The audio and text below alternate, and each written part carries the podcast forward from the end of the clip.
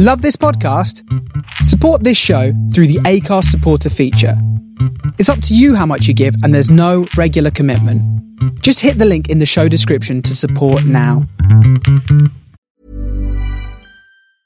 I'm Sandra, and I'm just the professional your small business was looking for. But you didn't hire me because you didn't use LinkedIn jobs. LinkedIn has professionals you can't find anywhere else, including those who aren't actively looking for a new job but might be open to the perfect role, like me.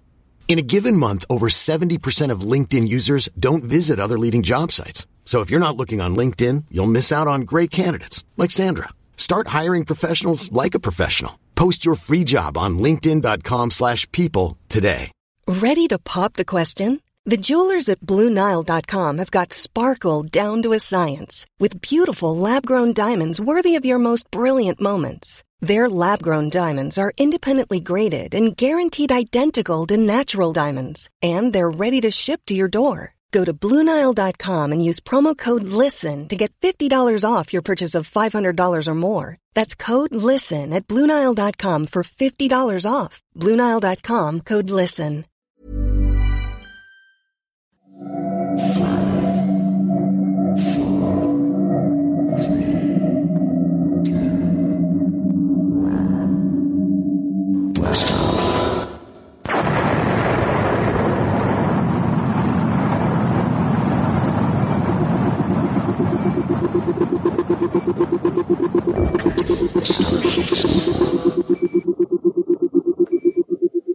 This is the Starship Sofa. Everybody, welcome. Hello and welcome to Aural Delights on a Wednesday night. Show number 39. This is the show back from me holidays. Yes. I've been away for, uh, well, it's been about two weeks, but I think the last, probably the last three weeks worth of shows have all been kind of like pre-recorded and kind of set away. And I set them away, you know, and I honestly, I was off, flew away and there's been no kind of internet broadband anywhere like anything like that. So I had no idea if anything was going to work. And then when I got home, it found every every kind of show had been uploaded fine and it had worked. Oh, I was a happy little bunny. But mind trying to get all these shows out and like recorded before I went away. It was a nightmare. Ah, I don't know if I honestly, I don't know if I was batting or balling, to be quite honest. I even, get this, I even, I even dreamt when I was out in bloody Italy with my family and friends. I even dreamt about one of my narrators, Diane. This blooming, and this vivid dream as well. And I spoke to Diane on email. I was telling her, I was bloody hell, man. And I'm thinking, I wonder if it's all to do with like the heat, because it was hot over there. Man, was it hot. And, you know, like just kind of all these shows I had to kind of pre-record and get sorted out. I mean, I must. I think there's probably maybe six I had to kind of do, you know, within like say three days or something like that. Nightmare! But yes, I bloody big dream about Diane, and and it was weird because and I, I hope someone can help us out here because I cannot remember for the life of us what the film was called. You know that film where there's like a couple and they actually they have this affair, but the and it's and it was nothing mucky, mind you, me dream. But they have this affair where they kind of they meet every year. Do you know what I mean? Once a year in a hotel. I'm sure it was from the fifties or sixties. I can't remember. You know when it was. I just got this vague idea, this vague impression of this film, and then eventually, I'm sure it's it's either she doesn't turn up for a, a, a film. Well, that's what actually happened in my dream. Diane didn't turn up right at the end when we are dead old. Do you know what I mean? And obviously, you know, just old age caught up. But I don't know if that's the same case in the film, but that's a shout out before we get into Aural Delights. If anyone can kind of let us know what that film's called, I'll be one happy chappy.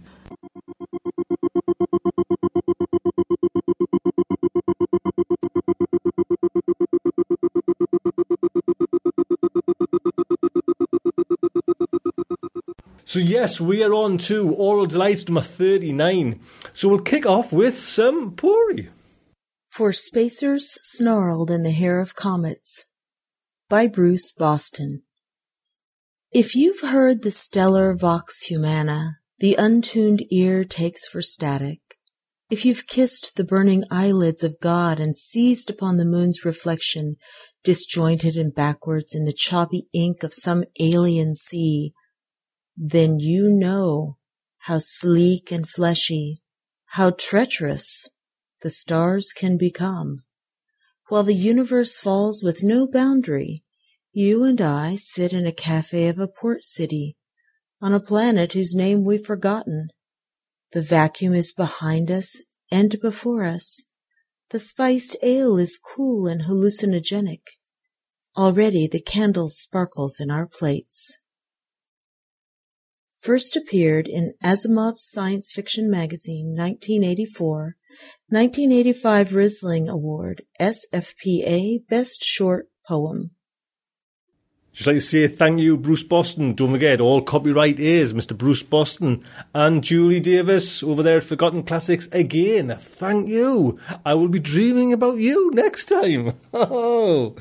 so we are on to flash fiction. Now, this flash fiction, and I swear down, this was the one that kind of one of the main stories, short kind of stories that kind of kicked me off into the kind of the science fiction area, the science fiction genre, anything like that. Or this is the one that kind of nailed the kind of the phaser, the laser through the heart in me, you know, and kind of made us a kind of sci-fi junkie. And it's by a guy called G. David Nordley, and it was published in kind of fantasy and science fiction. And I can't even remember when, but I'm sure it was probably about '92, somewhere around there. And that's you know if everyone kind of knows if everyone who actually doesn't know me, you know, who's kind of just tuned into the show, I wasn't a, a, a kind of a reader, a big reader until I kind of, well, I didn't read anything until I bloody, probably in my 20s sometime. But, you know, gobbled them up after that. But it was this story, Barriers by G. G. David Nordley. That just kind of, I thought, wow, fantastic. And I was lucky enough to get it. You know, I can, this was one of the first stories I, I, got narrated. I got it narrated by Martin, MCL Studios.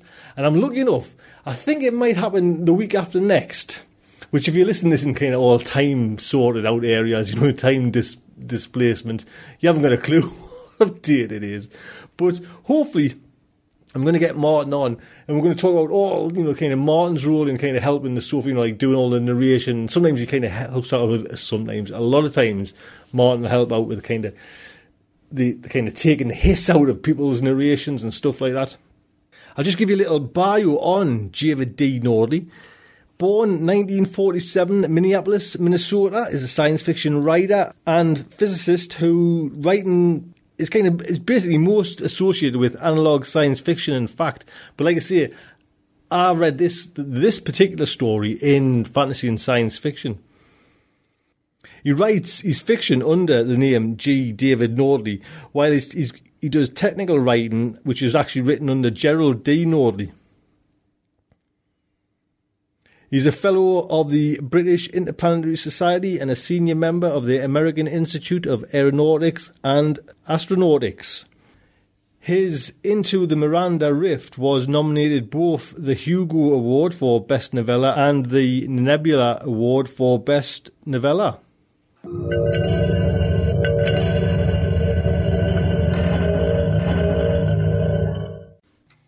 Barriers by G. David Nordley.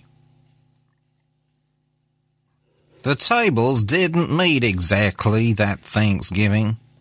Not so bad, I grudgingly admitted, for a twelve year old script being acted out across four and a third light years.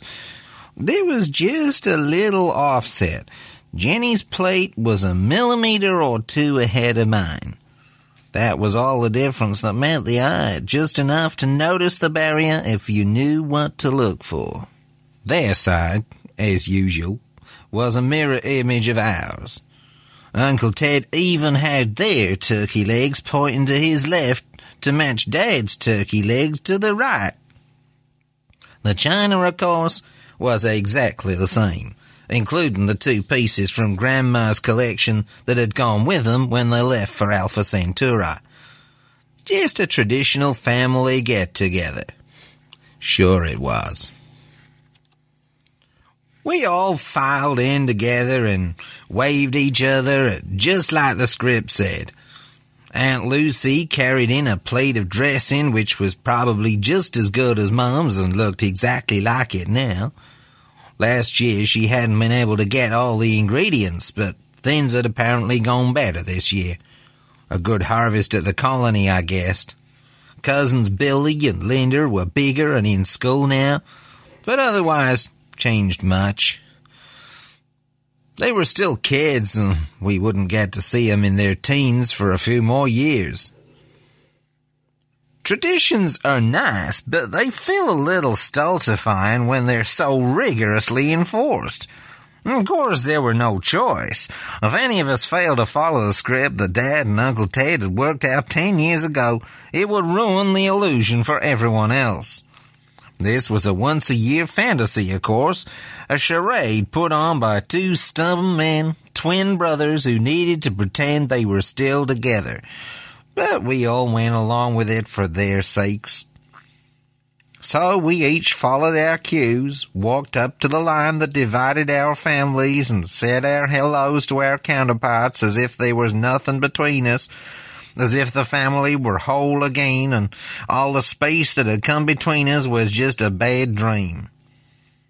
My sister Sally walked up to little cousin Linda on their side of the table and talked about the great time she was having as a sophomore at Rice.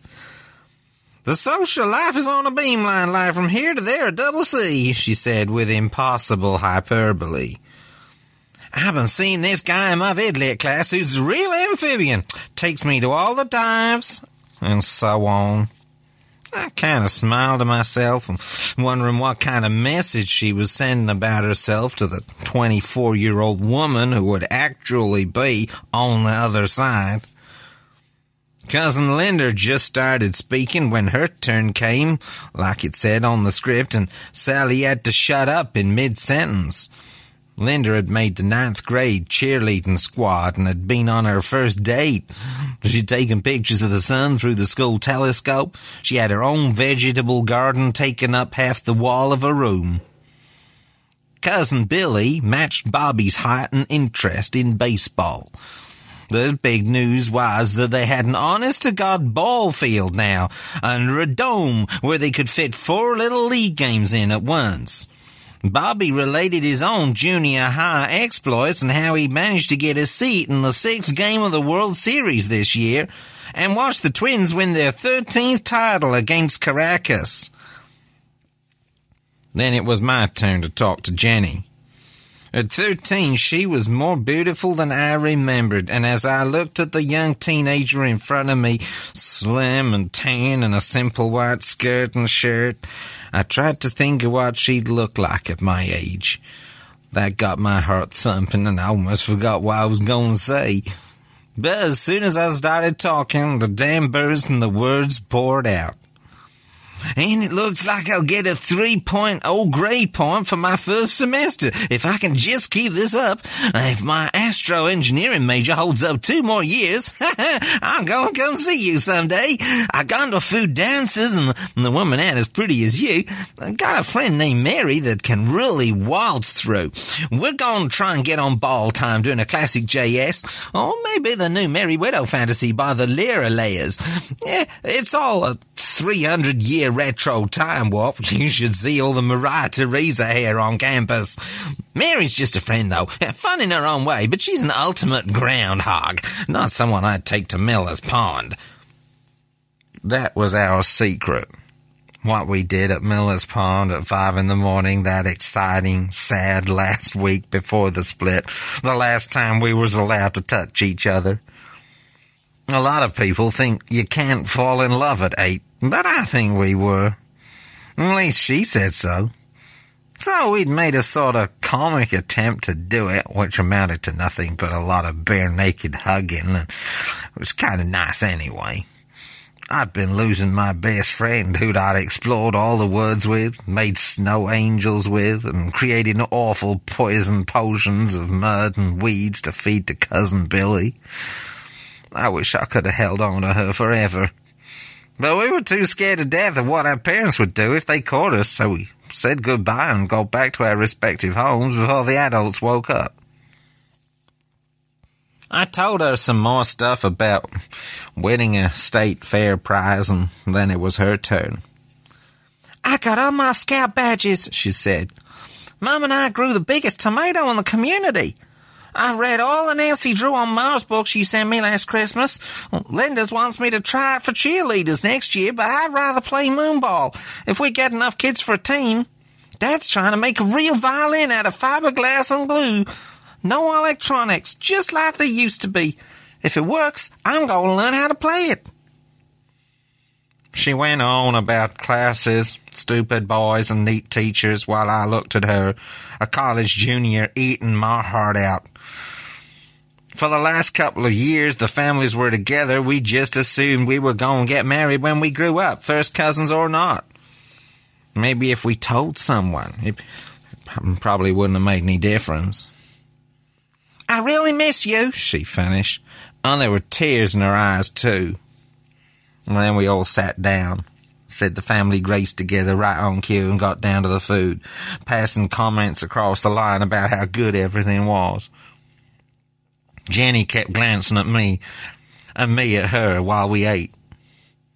I knew that because I was doing some serious looking myself, imagining that she was five years older and not wearing anything under the white blouse. when she wasn't eating or looking at me, she was writing something on the palm of her hand. What happened next was kind of weird, like she was reading my mind retroactively when Uncle Ted and Dad, at exactly the same time, started knocking their wine glasses with spoons, and she knew I'd be looking, she flashed me a note. Well, not flashed. She held it up for a whole minute, grinning, hoping no one would notice on her side. It didn't matter on our side, of course. It said, Come to the corner with me after the plum pudding, and I'll show you something you didn't see at Miller's Pond. We all finished the plum pudding right on schedule, as we had on the previous ten occasions. And then she got up from her chair and went over to the corner where the inviolable line met the wall of the room, and stood with her back to her family, but turned towards the wall, so her back was sort of turned towards us too.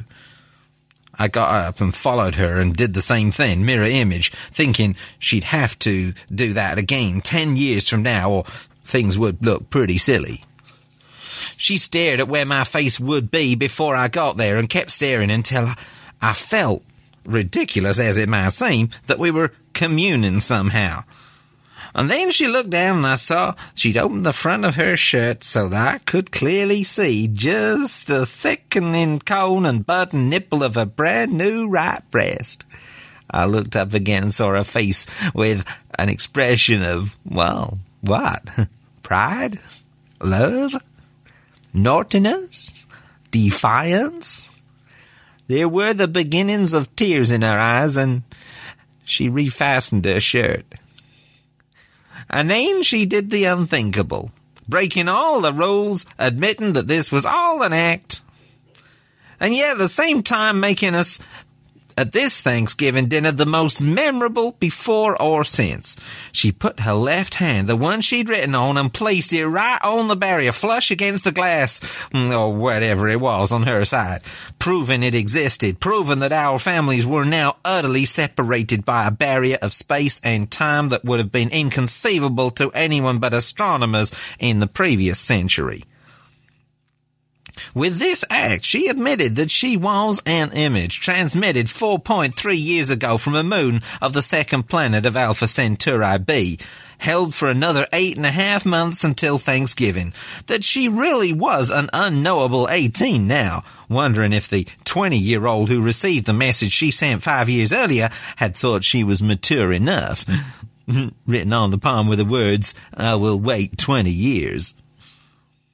I said out loud, I'll do it, Jenny. Somehow, I'll really try. If at thirteen she had the guts to defy space and time, so did I. You'll do what? Bobby wanted to know. Stifle it, kid. Later.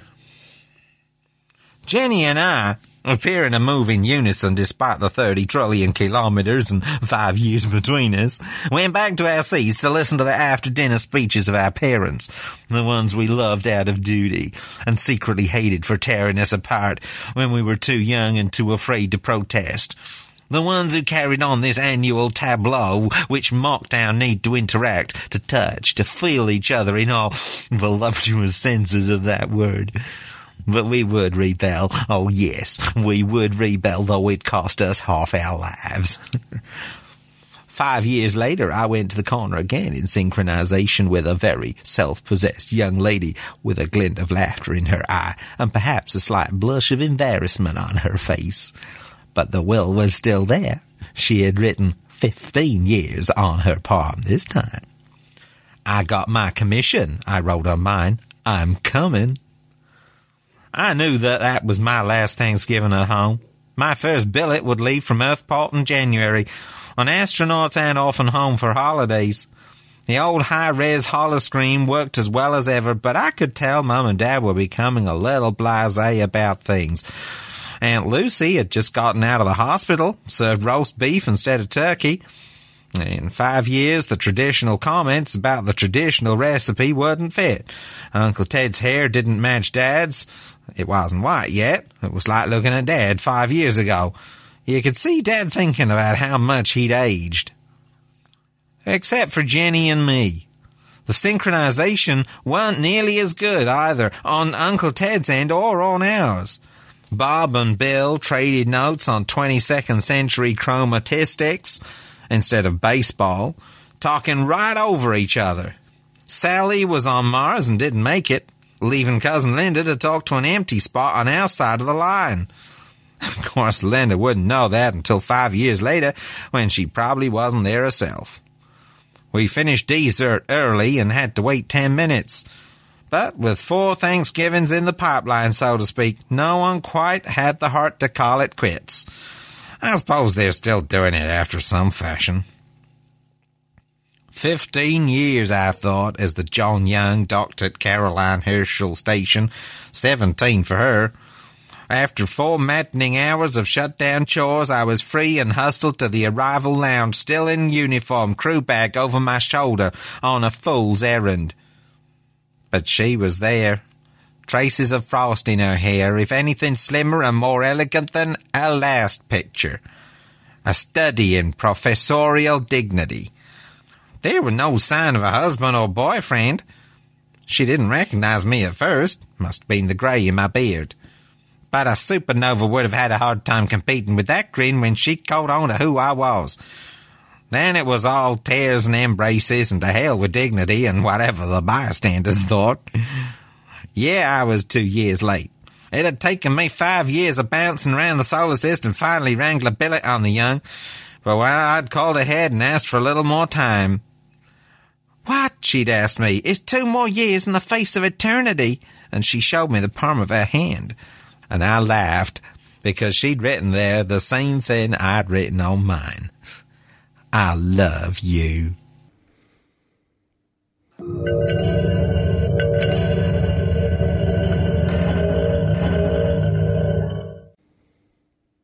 Don't forget, copyright. G. David Nordley. Martin, thank you very much for a great narration. I will put links on to G. David Nordley's site. You know, please drop him an email if you like that story and you enjoyed it. Tell him, tell him about it. You might get some more of him. Next, we come on to the fact article. And this is by our good friend, Mr. Terry Edge. If you are wanting to learn to write, you know what I mean? This is the kind of article that's going to help you so much, and especially this one as well, because this is one of the kind of main ones that everyone needs to kind of get under the belt. And I've listened to this, and Terry just gets this point over perfect.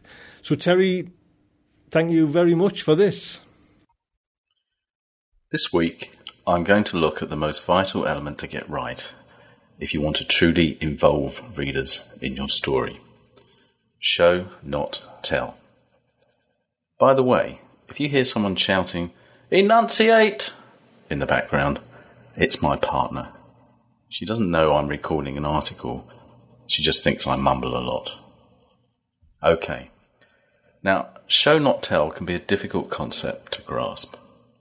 One reason is that we grow up being told stories by parents, teachers, and those hyperactive children's TV presenters with teeth that make you squint. But when we come to write our own stories, it's not a simple case of converting from being a listener to a teller. We have to learn how to show a story instead. But rather than start with written examples, let's take a look at how show not tell also affects our lives. One reason for doing this is I believe of all writing techniques, this is the one most directly related to how we all communicate with others, whether we're writers or not. So, you're in a restaurant with a girl. It's the third time you've been out together, and your pounding heart says, This is serious. You're desperate to know if she feels the same way about you. Everything depends on her answer. Your entire life will change if she says yes. So why not just ask her? She can tell you right up front, yes or no. Then you won't have to commit your nerves and expectations. You can sit back and enjoy the meal. Well, okay, you won't be too relaxed if she turns you down, but at least you'll know, and the agony will be over. The problem is she doesn't want to tell you now, because she hasn't fully decided yet. She wants to show you indications, hints, possibilities, and see what you show her by return. And even more frustrating for you and your plans, she wants to do this by talking about anything other than what you're desperate to know. It doesn't matter what the subject is because it's what's shown by the way you talk, the actions you make and don't make, that will draw out the magic, if it's there. And let's stop right here because this is the nub of show not tell. If there's magic in your story, it can only be transferred by how you show it working. David Copperfield doesn't come out on stage and just tell you about the elephant he could make disappear and how the trick's done. You want to see the elephant and then not see it. So if you really do have feelings for her, and it's not just some fancy game you're playing on yourself. You'll use that talk about the country's current economical downturn to show her your feelings. And if she has the same feelings, then by the end of the meal, you can just smile at each other and know that both your lives are going to change forever. Then, of course, there's the thorny question of who pays the bill, and that probably requires some telling, truth be told, at least until you know each other better. Now let's look at the opening of two very different novels. Here's the first line of The Fourth Estate by Jeffrey Archer. The odds were stacked against him, but the odds had never worried Richard Armstrong in the past. And here's the first line of Northern Lights by Philip Pullman. Lyra and her daemon moved through the darkening hall, taking care to keep to one side, out of sight of the kitchen and the start of the second paragraph. Lyra stopped beside the master's chair and flicked the biggest glass gently with a fingernail. The sound rang clearly in the hall. So Archer's book begins with two statements that just tell us two things about the character. The odds are against him, but he's not the type to worry about it. Which is fine if we're interviewing him for a job, but there's nothing for us to get involved in. The second statement simply answers the first. Pullman doesn't tell us anything directly about Lyra. He describes her moving in the dark, taking care not to be seen, doing something she probably shouldn't be. So we're instantly drawn in. Why is she doing this? And what sort of person is she? We're on her journey with her. And of course, saying her daemon is another great show. What is it? And where can I get one? Next, Pullman shows her stopping, letting her curiosity overcome a fear of discovery, to play with her glass, and not just any glass, the master's glass. So already we know a lot about her, that she's rebellious and reckless and full of curiosity. Yet none of this has been told. There may even be a character clue in the fact she pings the biggest glass, or there may not be. A more telling author would have told us that she flicked the biggest glass because it was in her nature to always take on the toughest challenge, or whatever. But in just showing it, Pullman creates some space around a character, like a little vacuum that we want to fill with our interest, not necessarily right now. By contrast, blockbuster characters tend to be unmemorable because you're simply told that they're brave, funny, witty, whatever. To go back to our couple in the restaurant, he could try telling her he's got a good sense of humour and is considerate of others' needs. He might as well tell her he's rich while he's at it, but guess what? She's not going to commit to him until she actually sees his humour and consideration of others in action. Now, here's a passage from Dinky Hocker Shoots Smack by M.E. Kerr. This was a young adult novel published in 1972. P. John Knight got up in creative writing and read his new story, Answered Prayers. It was science fiction. It was about a future world entirely under the control of one man and one woman, Mama and Papa. Everyone took dope which Mama and Papa gave them. Everyone had the same last name, Love. The people with high IQs became slaves and took care of the machines which did all the work. Everyone sat around in stupors, listening to television and saying, Mama loves you, Papa loves you, and watching the word love spelled out in endless animated designs. There were no wars and no one went hungry. Everyone liked everyone else, regardless of race or colour, except for the brains who lived in automated prisons guarded by automatons.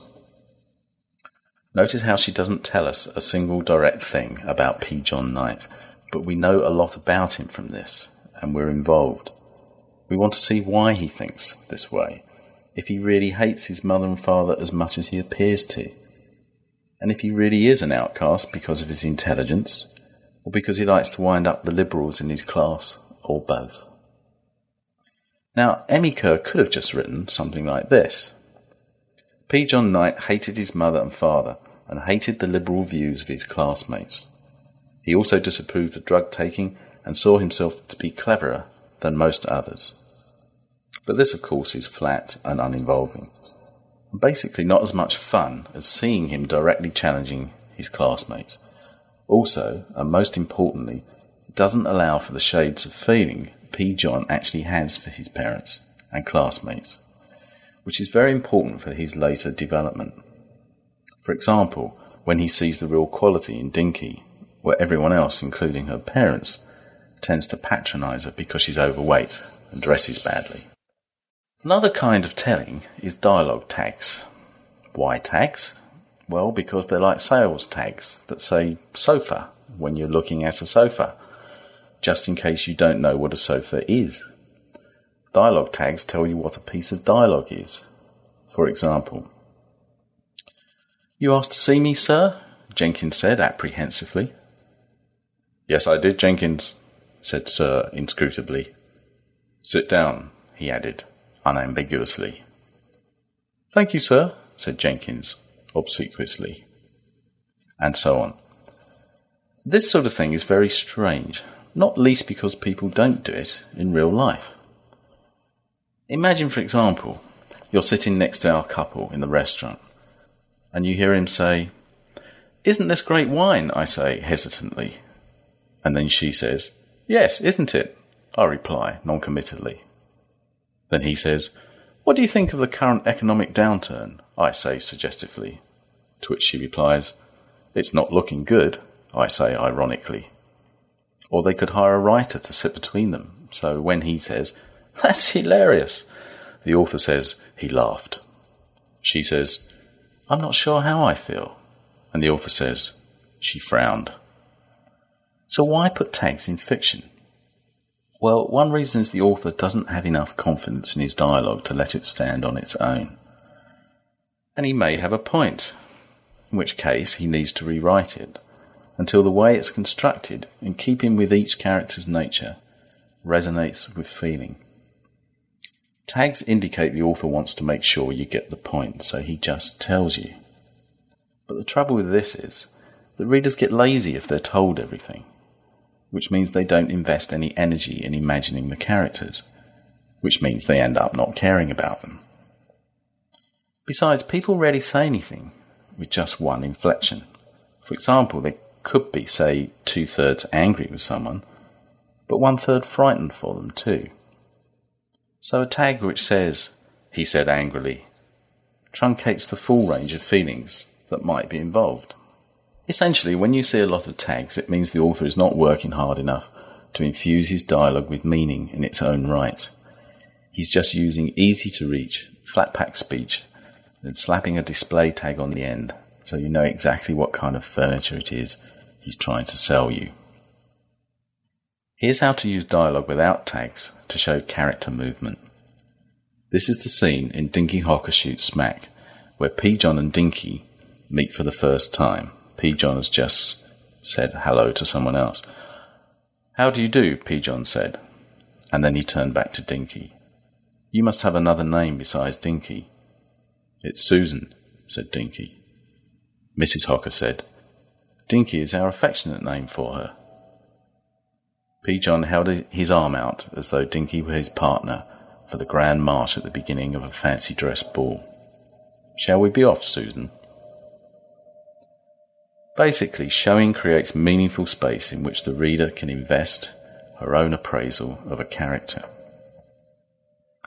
For example, I once went to a bazaar in Cairo and found a jewellery box I wanted to buy for my girlfriend.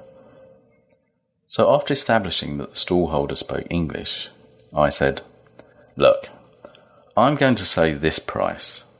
Then you'll say something higher. Then we'll end up in the middle. So to save time, why don't you just tell me what you want and I'll pay it? The stallholder looked offended, but fortunately for me chose to explain why. He said, The point of bartering is that I get a chance to see what kind of man you are, and you get to see what kind of man I am. And the final price is part of that. Finally, one more example from life that I hope will encapsulate the value of showing above telling. When I was a student, I once shared a house in Swansea with nine girls. Needless to say, I learnt a lot about girls from that experience, and not all of it fragrant. I used to like Sunday mornings when the girls would drift downstairs to the living room and share stories about what they got up to on Saturday night. I'd sit in the corner and pretend I wasn't there. Some of the stories they told about boys and sex were hilarious, which was interesting since I didn't find sex all that funny, especially if I was involved. Of course they knew I was there. They were showing me their stories instead of just telling me. If they'd said, Hey, Terry, we think boys and sex are hilarious, that would have made their views definite. And definite views can be disagreed with, even rejected. Instead, they let me see their views, which is not a case for disagreement. You either share in them or not. So, showing also preserves the integrity of the author and the reader. The magic becomes a shared experience, not Hey, I'm Ryan Reynolds. Recently, I asked Mint Mobile's legal team if big wireless companies are allowed to raise prices due to inflation. They said yes. And then when I asked if raising prices technically violates those onerous two year contracts, they said, What the f are you talking about, you insane Hollywood ass? So to recap, we're cutting the price of Mint Unlimited from $30 a month to just $15 a month. Give it a try at mintmobile.com slash switch. $45 up front for three months plus taxes and fees. Promo rate for new customers for limited time. Unlimited more than 40 gigabytes per month. Slows. Full terms at mintmobile.com. I'm Sandra, and I'm just the professional your small business was looking for. But you didn't hire me because you didn't use LinkedIn jobs. LinkedIn has professionals you can't find anywhere else, including those who aren't actively looking for a new job, but might be open to the perfect role, like me. In a given month, over 70% of LinkedIn users don't visit other leading job sites. So if you're not looking on LinkedIn, you'll miss out on great candidates like Sandra. Start hiring professionals like a professional. Post your free job on linkedin.com/people slash people today. Hey Dave. Yeah, Randy. Since we founded Bombas, we've always said our socks, underwear and t-shirts are super soft. Any new ideas? Maybe sublimely soft or disgustingly cozy. Wait, what? I got it. Bombas absurdly comfortable essentials for yourself and for those facing homelessness. Because one purchased equals one donated. Wow, did we just write an ad? Yes. Bombas. Big comfort for everyone. Go to bombas.com slash ACAST and use code ACAST for 20% off your first purchase. A confrontational one. I don't know about you, but telling in stories tends to make me doubt the author's ability to be so definite. And now a writing tip. which is kind of related to what I've been talking about and is to do with enthusiasm.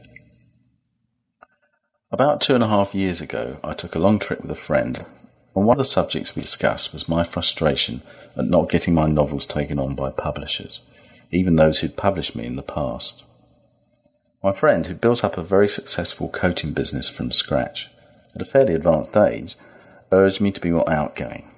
Network, he said, find a mentor, join groups. I was very resistant to this, believing that all that counts is what you write. But later, I gradually and at first reluctantly thought he might just have a point. So I joined some groups. As I mentioned last time, I went to Odyssey and I went to the Milford SF Writing Workshop. I chaired panels at fantasy conventions. I did a lot more editing, coaching, and mentoring with other writers. Sometimes I came away from an event wondering why I'd done it, because I couldn't see the direct benefit or thought I hadn't received the benefit I'd expected. But here's the thing all those activities pumped my enthusiasm, which in turn now affects the way I approach editors and agents. For instance, I put a proposal to an agent a couple of weeks back, in which I talked a lot about all the stuff I'm involved with in science fiction, including this podcast, and also the idea for the book. She came back the very next day to say, yes, yes, yes and I don't think she was washing her hair at the time with that overexcitable organic shampoo. Now, I don't know what will come of that proposal, but it doesn't matter. The main thing is I've seen how important enthusiasm is. And guess what? Enthusiasm also backflows into one's writing. And when you think about it, is the most important element of all in making it attractive. Thank you. There you go. I hope that I honestly hope that helps people out there who are kind of struggling on and learning to write because, like you say, I think in the end it probably you know I didn't have any of that, and you know practice makes perfect, I guess, and you could have just kind of messed on and tried to muddle through it, but that wasn't the case for me. I just kind of gave up, and I bet a few, I bet loads just do that, you know, like give up. So I hope kind of Terry's inspiring people to kind of, you know, look at it from a different way and kind of think, well you know, especially, you know, kind of enthusiasm, you know, if, if you can kind of grab that as well. And I, you know, i I can kind of relate that to this show. Do you know what I mean? When you get like feedback from this show, that just kind of kicks into overdrive, you know, the way I feel about it.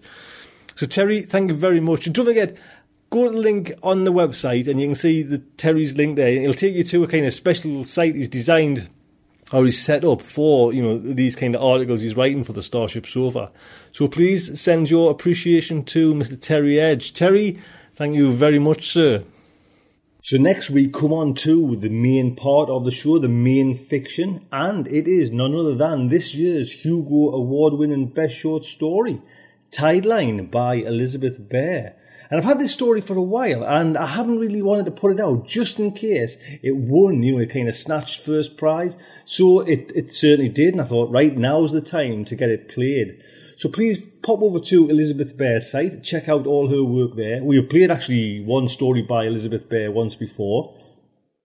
Narration today is by Diane Severson. So, yes, my dream girl.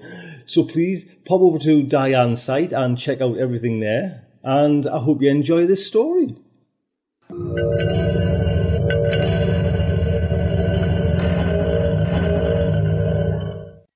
Tideline by Elizabeth Bear. Chalcedony wasn't built for crying. She didn't have it in her, not unless her tears were cold, tapered glass droplets annealed by the inferno heat that had crippled her. Such tears as that might slide down her skin over melted sensors to plink unfeeling on the sand. And if they had, she would have scooped them up with all the other battered pretties and added them to the wealth of trash jewels that swung from the nets reinforcing her battered carapace. They would have called her salvage if there were anyone left to salvage her. But she was the last of the war machines, a three-legged oblate teardrop as big as a main battle tank, two big grabs, and one fine manipulator folded like a spider's palps beneath the turreted head that finished her pointed end. Her polyceramic armor spider-webbed like shatterproof glass. Unhelmed by her remote masters, she limped along the beach, dragging one fused limb. She was nearly derelict. The beach was where she met Belvedere. Butterfly coquinas, unearthed by retreating breakers, squirmed into wet grit under Chalcedony's trailing limb. One of the rear pair, it was less of a nuisance on packed sand. It worked all right as a pivot, and as long as she stayed off rocks, there were no obstacles to drag it over. As she struggled along the tide line, she became aware of someone watching. She didn't raise her head. Her chassis was equipped with targeting sensors which locked automatically on the ragged figure crouched by a weathered rock. Her optical input was needed to scan the tangle of seaweed and driftwood, styrofoam and sea glass that marked high tide. He watched her all down the beach, but he was unarmed, and her algorithms didn't deem him a threat. Just as well. She liked the weird, flat topped sandstone boulder he crouched beside. The next day he watched again. It was a good day. She found a moonstone, some rock crystal, a bit of red orange pottery, and some sea glass worn opalescent by the tide. What you picking up? Shipwreck beads, Chalcedony answered. For days he'd been creeping closer, until he'd begun following behind her like the seagulls, scrabbling the coquinas harrowed up by her dragging foot into a patched mesh bag. Sustenance, she guessed, and indeed he pulled one of the tiny mollusks from the bag and produced a broken bladed folding knife from somewhere to prise it open with. Her sensors painted the knife pale colors. A weapon, but not a threat to her. Deft enough, he flicked, sucked, and tossed the shell away in under three seconds, but that couldn't be much more than a morsel of meat. A lot of work for very small return. He was bony as well as ragged and small for a human, perhaps young. She thought he'd ask what shipwreck, and she would gesture vaguely over the bay where the city had been and say there were many. But he surprised her. What you going to do with them? He wiped his mouth on a sandy paw, the broken knife projecting carelessly from the bottom of his fist. When I get enough, I'm going to make necklaces. She spotted something under a tangle of the algae called dead man's fingers, a glint of light, and began the laborious process of lowering herself to reach it, compensating by math for her malfunctioning gyroscopes. The presumed child watched avidly. Nuh-uh, he said. You can't make a necklace out of that. Why not? She levered herself another decimeter down, balancing against the weight of her fused limb. She did not care to fall. I see what you pick up. They's all different. So? she asked, and managed another few centimeters. Her hydraulics whined. Some day those hydraulics or her fuel cells would fail, and she'd be stuck this way, a statue corroded by salt air and the sea, and the tide would roll in and roll over her. Her carapace was cracked, no longer watertight. They's not all beads. Her manipulator brushed aside the dead man's fingers. She uncovered the treasure, a bit of blue gray stone carved in the shape of a fat, merry man. It had no holes. Chalcedony balanced herself back upright and turned the figurine in the light. The stone was structurally sound. She extruded a hair-fine diamond-tipped drill from the opposite manipulator and drilled a hole through the figurine, top to bottom. Then she threaded him on a twist of wire, looped the ends, work-hardened the loops, and added him to the garland of beads swinging against her disfigured chassis. So, the presumed child brushed the little Buddha with his fingertip, setting it swinging against shattered ceramic plate. She levered herself up again, out of his reach. I's Belvedere, he said. Hello, Chalcedony said. I'm Chalcedony. By sunset, when the tide was lowest, he scampered, chattering in her wake, darting between flocking gulls to scoop up coquinas by the fistful, which he rinsed in the surf before devouring raw.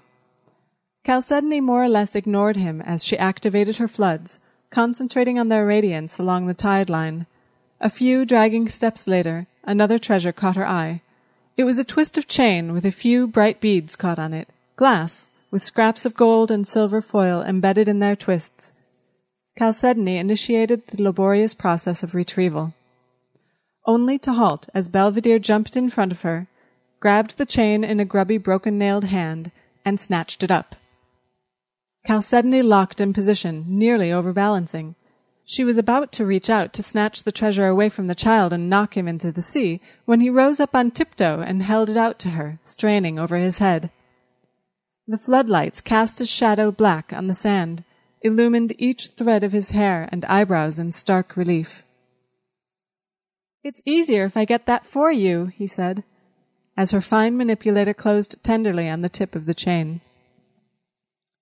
She lifted the treasure to examine it in the floods. A good long segment, seven centimeters, four jewel-toned shiny beads. Her head creaked when she raised it, corrosion showering from the joints.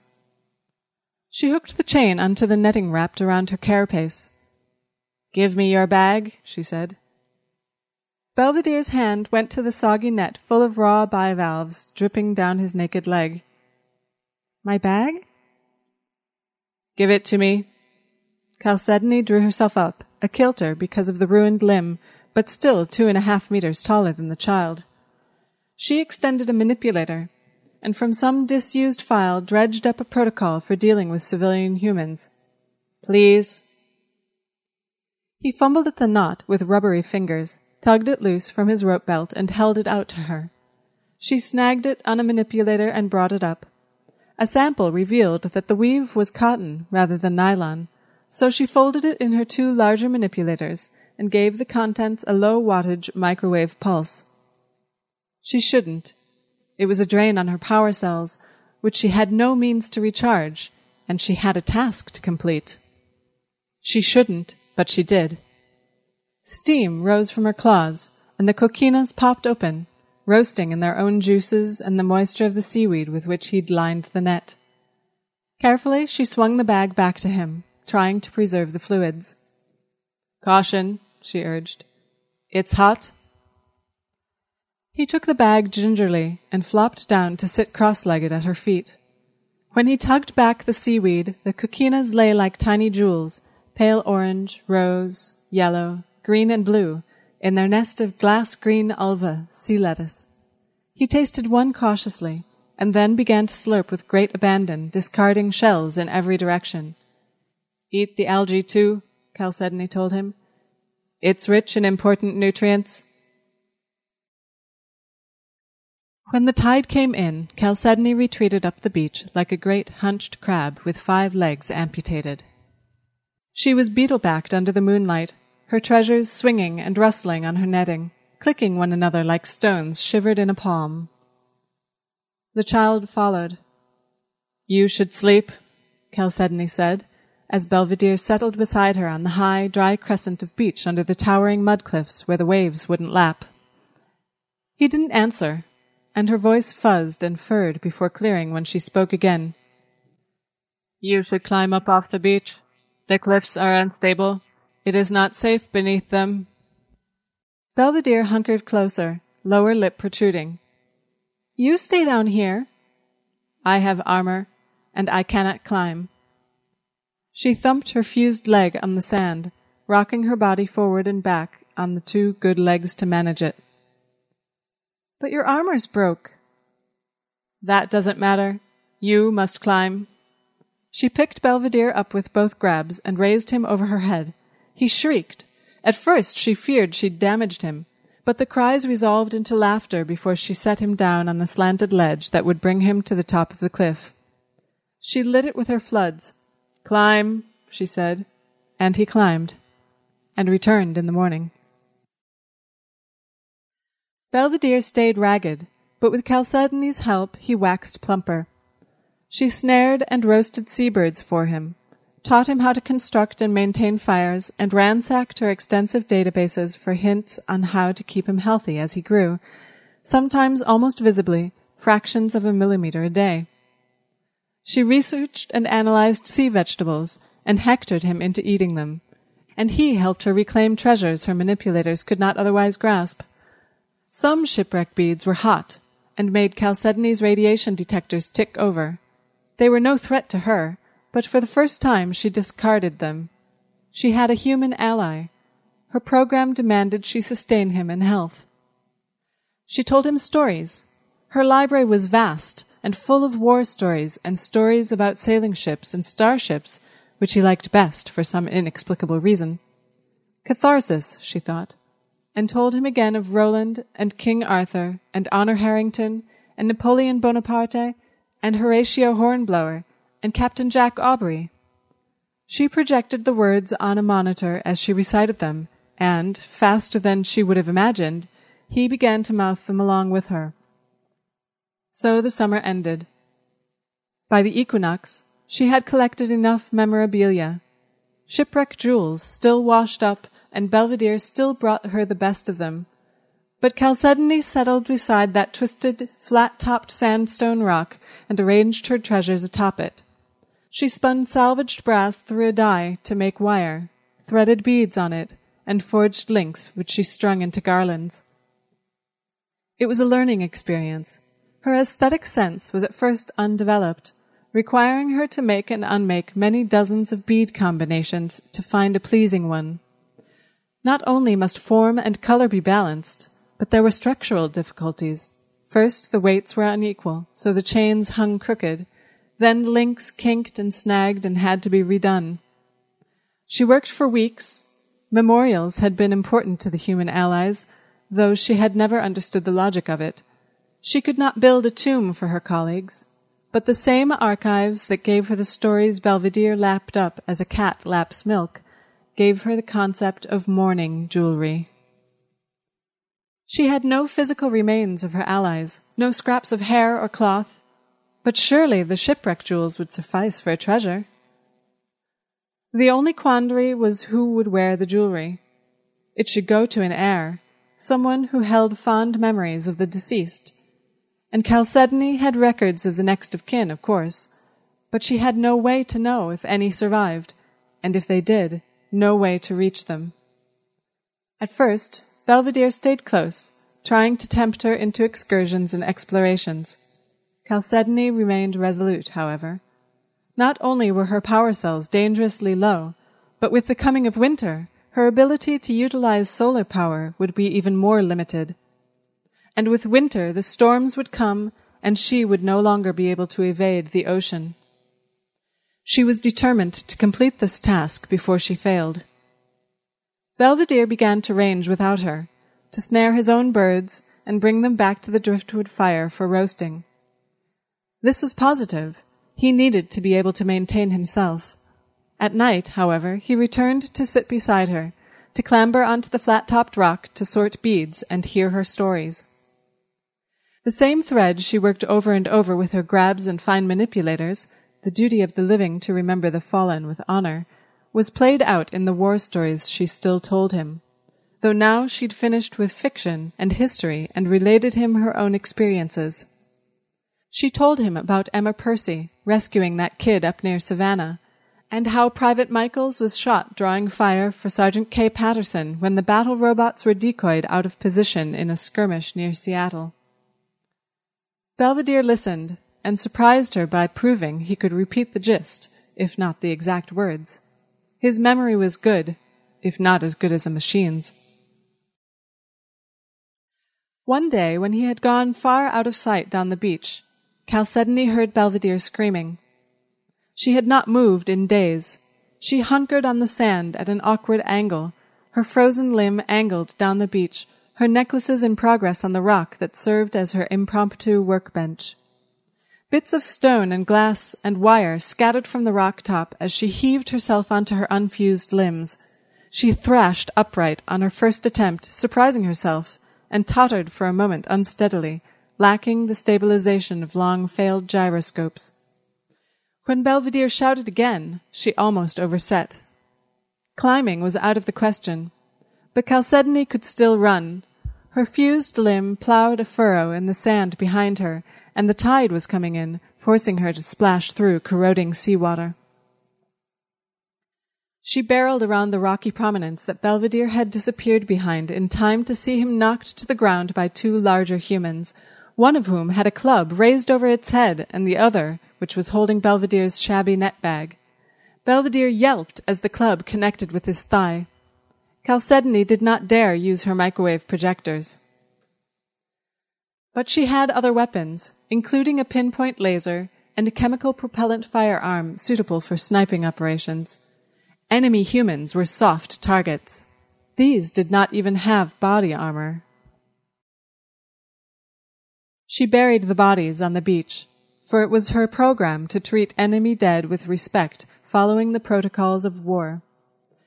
Belvedere was in no immediate danger of death once she had splinted his leg and treated his bruises, but she judged him too badly injured to help. The sand was soft and amenable to scooping anyway, though there was no way to keep the bodies above water. It was the best she could manage. After she had finished, she transported Belvedere back to their rock and began collecting her scattered treasures. The leg was sprained and bruised, not broken, and some perversity connected to the injury made him even more restlessly inclined to push his boundaries once he partially recovered. He was on his feet within a week, leaning on crutches and dragging a leg as stiff as Chalcedony's. As soon as the splint came off, he started ranging even further afield. His new limp barely slowed him, and he stayed out nights. He was still growing, shooting up, almost as tall as a marine now, and ever more capable of taking care of himself. The incident with the raiders had taught him caution. Meanwhile, Chalcedony elaborated her funeral necklaces, she must make each one worthy of a fallen comrade, and she was slowed now by her inability to work through the nights. Rescuing Belvedere had cost her more carefully hoarded energy, and she could not power her floods if she meant to finish before her cells ran dry. She could see by moonlight with deadly clarity, but her low light and thermal eyes were of no use when it came to balancing color against color. There would be forty-one necklaces, one for each member of her platoon that was, and she would not excuse shoddy craftsmanship.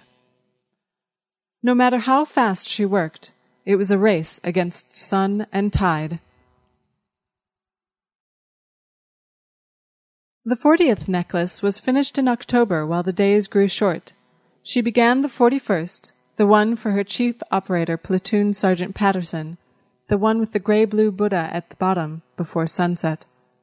She had not seen Belvedere in days, but that was acceptable. She would not finish the necklace tonight. His voice woke her from the quiescence in which she waited the sun. Chalcedony? Something cried as she came awake. Infant, she identified, but the warm shape in his arms was not an infant. It was a dog, a young dog, a German shepherd like the ones teamed with the handlers that had sometimes worked with Company L. The dogs had never minded her, but some of the handlers had been frightened, though they would not admit it. Sergeant Patterson had said to one of them, Oh, Chase is pretty much a big attack dog herself, and had made a big show of rubbing Chalcedony behind her telescopic sights, to the sound of much laughter. The young dog was wounded. Its injuries bled warmth across its hind leg. Hello, Belvedere, Chalcedony said. Found a puppy, he kicked his ragged blanket flat so he could lay the dog down. Are you going to eat it? Chalcedony, he snapped, and covered the animal protectively with his arms. It's hurt. She contemplated. You wish me to tend it? He nodded, and she considered. He would need her lights, energy, irreplaceable stores, antibiotics and coagulants and surgical supplies, and the animal might die anyway. But dogs were valuable. She knew the handlers held them in great esteem, even greater than Sergeant Patterson's esteem for Chalcedony. And in her library she had files on veterinary medicine. She flipped on her floods and accessed the files. She finished before morning, and before her cells ran dry, just barely. When the sun was up and young dog was breathing comfortably, the gash along its haunch sewn closed and its bloodstream saturated with antibiotics, she turned back to the last necklace. She would have to work quickly, and Sergeant Patterson's necklace contained the most fragile and beautiful beads, the ones Chalcedony had been most concerned with breaking, and so had saved for last, when she would be most experienced. Her motions grew slower as the day wore on, more laborious. The sun could not feed her enough to replace the expenditures of the night before. But bead linked into bead, and the necklace grew, bits of pewter, of pottery, of glass, and mother of pearl, and the Chalcedony Buddha, because Sergeant Patterson had been Chalcedony's operator. When the sun approached its zenith, Chalcedony worked faster, benefiting from a burst of energy. The young dog slept on in her shade, having wolfed the scraps of bird Belvedere gave it, but Belvedere climbed the rock and crouched beside her pile of finished necklaces. Who's this for? he asked, touching the slack length draped across her manipulator. Kay Patterson, Chalcedony answered, adding a greenish-brown pottery bead mottled like a combat uniform. Sir Kay, Belvedere said. His voice was changing, and sometimes it abandoned him completely in the middle of words, but he got that phrase out entire. She was King Arthur's horse master, and his adopted brother, and she kept his combat robots in the stable, he said, proud of his recall. They were different Kays, she reminded him. You will have to leave soon. She looped another bead onto the chain, closed the link, and work hardened the metal with her fine manipulator. You can't leave the beach. You can't climb. Idly, he picked up a necklace, Rodale's, and stretched it between his hands so the beads caught the light. The links clinked softly. Belvedere sat with her as the sun descended and her motions slowed. She worked almost entirely on solar power now. With night, she would become quiescent again. When the storms came, the waves would roll over her, and then even the sun would not wake her again. You must go, she said, as her grabs stilled on the almost finished chain. And then she lied and said, I do not want you here. Who's this'n for? he asked. Down on the beach, the young dog lifted its head and whined. Garner, she answered. And then she told him about Garner and Antony and Chavez and Rodriguez and Patterson and White and Volshina until it was dark enough that her voice and her vision failed. In the morning, he put Patterson's completed chain into Chalcedony's grabs. He must have worked on it by firelight through the darkness. Couldn't harden the links, he said, as he smoothed them over her claws. Silently she did that, one by one. The young dog was on its feet, limping, nosing around the base of the rock and barking at the waves, the birds, a scuttling crab. When Chalcedony had finished, she reached out and draped the necklace around Belvedere's shoulders while he held very still. Soft fur downed his cheeks. The male Marines had always scraped theirs smooth, and the women didn't grow facial hair. You said that was for Sir Kay. He lifted the chain in his hands and studied the way the glass and stones caught the light. It's for somebody to remember her, Chalcedony said. She didn't correct him this time. She picked up the other forty necklaces. They were heavy altogether. She wondered if Belvedere could carry them all. So remember her? Can you remember which one is whose? One at a time he named them, and one at a time she handed them to him. Rogers and Rodale, and Van Medier and Percy. He spread a second blanket out and where had he gotten a second blanket? Maybe the same place he'd gotten the dog, and laid them side by side on the navy blue wool. They sparkled. Tell me the story about Rodale, she said, brushing her grab across the necklace. He did, sort of, with half of Roland and Oliver mixed in. It was a pretty good story anyway, the way he told it, inasmuch as she was a fit judge. Take the necklaces, she said. Take them their mourning jewelry. Give them to people and tell them the stories. They should go to people who will remember and honor the dead. Where'd I find all of these people? he asked sullenly, crossing his arms. Ain't on the beach. No, she said. They are not. You'll have to go look for them. But he wouldn't leave her. He and the dog ranged up and down the beach as the weather chilled. Her sleeps grew longer, deeper, the low angle of the sun not enough to awaken her except at noon. The storms came, and because the table rock broke the spray, the salt water stiffened her joints, but did not yet corrode her processor. She no longer moved and rarely spoke even in daylight, and Belvedere and the young dog used her carapace and the rock for shelter, the smoke of his fires blackening her belly. She was hoarding energy. By mid November she had enough, and she waited and spoke to Belvedere when he returned with the young dog from his rambling. You must go, she said, and when he opened his mouth to protest, she added, It is time you went on errantry. His hand went to Patterson's necklace, which he wore looped twice around his neck under his ragged coat.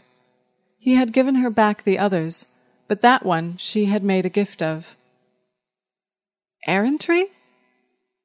Creaking, powdered corrosion grating from her joints, she lifted the necklaces off her head. You must find the people to whom these belong. He deflected her words with a jerk of his hand. They's all dead. The warriors are dead, she said, but the stories aren't. Why did you save the young dog? He licked his lips and touched Patterson's necklace again. Cause you saved me, and you told me the stories about good fighters and bad fighters. And so, see, Percy would have saved the dog, right? And so would Hazelraw. Emma Percy, Chalcedony was reasonably sure, would have saved the dog if she could have, and Kevin Michaels would have saved the kid. She held the remaining necklaces out. Who's going to protect the other children? He stared, hands twisting before him. You can't climb. I can't. You must do this for me. Find people to remember the stories. Find people to tell about my platoon. I won't survive the winter. Inspiration struck. So I give you this quest, Sir Belvedere. The chains hung flashing in the wintry light. The sea combed grey and tired behind them. What kind of people? People who would help a child, she said or a wounded dog, people like a platoon should be. He paused. He reached out, stroked the chains, and let the beads rattle. He crooked both hands and slid them into the necklaces up to the elbows, taking up her burden.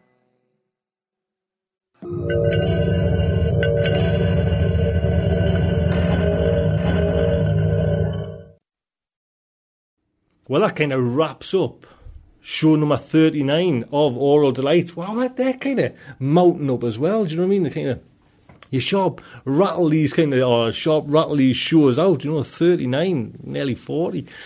So, hope you enjoyed it. I hope everything's all right. If you do want to, you know, pop over to the forum, say hello, please by all means do that. That would be fantastic.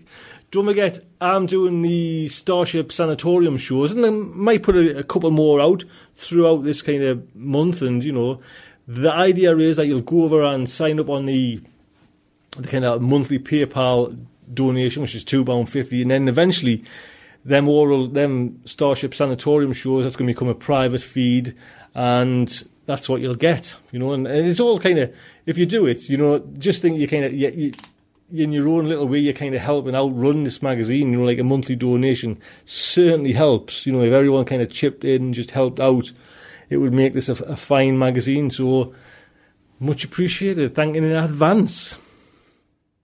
Don't forget, honestly, send us emails. You know what I mean? It's like say, I'm recording this, and that it's you kind of you do need kind of. I know that sounds weird, but you do need like people to say, "Hey, Tony, that's all right. That thank you very much." That helps. I swear to God, that helps so much. So honestly, send an emails. Tell us where you are. Tell us what you're doing. Say hello. Tell us your your, your mother-in-law's teeth. Anything. That would be fantastic. You don't have to tell us about your mother-in-law's teeth. Just her underwear. anyway, what's on about, man? I think the heat's still playing on my mind. Oh, I don't know even your mother knows underwear. So, that is the end of Aural Delights number 39. I hope you've enjoyed it. Please check out on Saturday. I don't know what kind of show I've got. Hopefully, it's going to be, fingers crossed, it's going to be me doing one of them old shows. Remember them old style shows I used to do? It's going to be JG Ballard. Yes, I'm finally getting round to it. Well, I've got my notes anyway, so fingers crossed I can kind of get me notes together and I'm, I'm trying to get, get a show out on Saturday. If not, I've got not a clue what's going to happen. So there you go. Professional as ever. I hope you enjoyed it. Good night from me.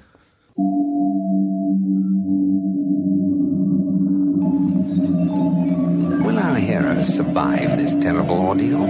Can they win through with their integrity unscathed? Can they escape without completely compromising their honor and artistic judgment? Tune in next week for the next exciting installment of Starship Sofa. Evacuation procedure initiated. Shuttle set for launch. Airlock will be opened in three, two, one.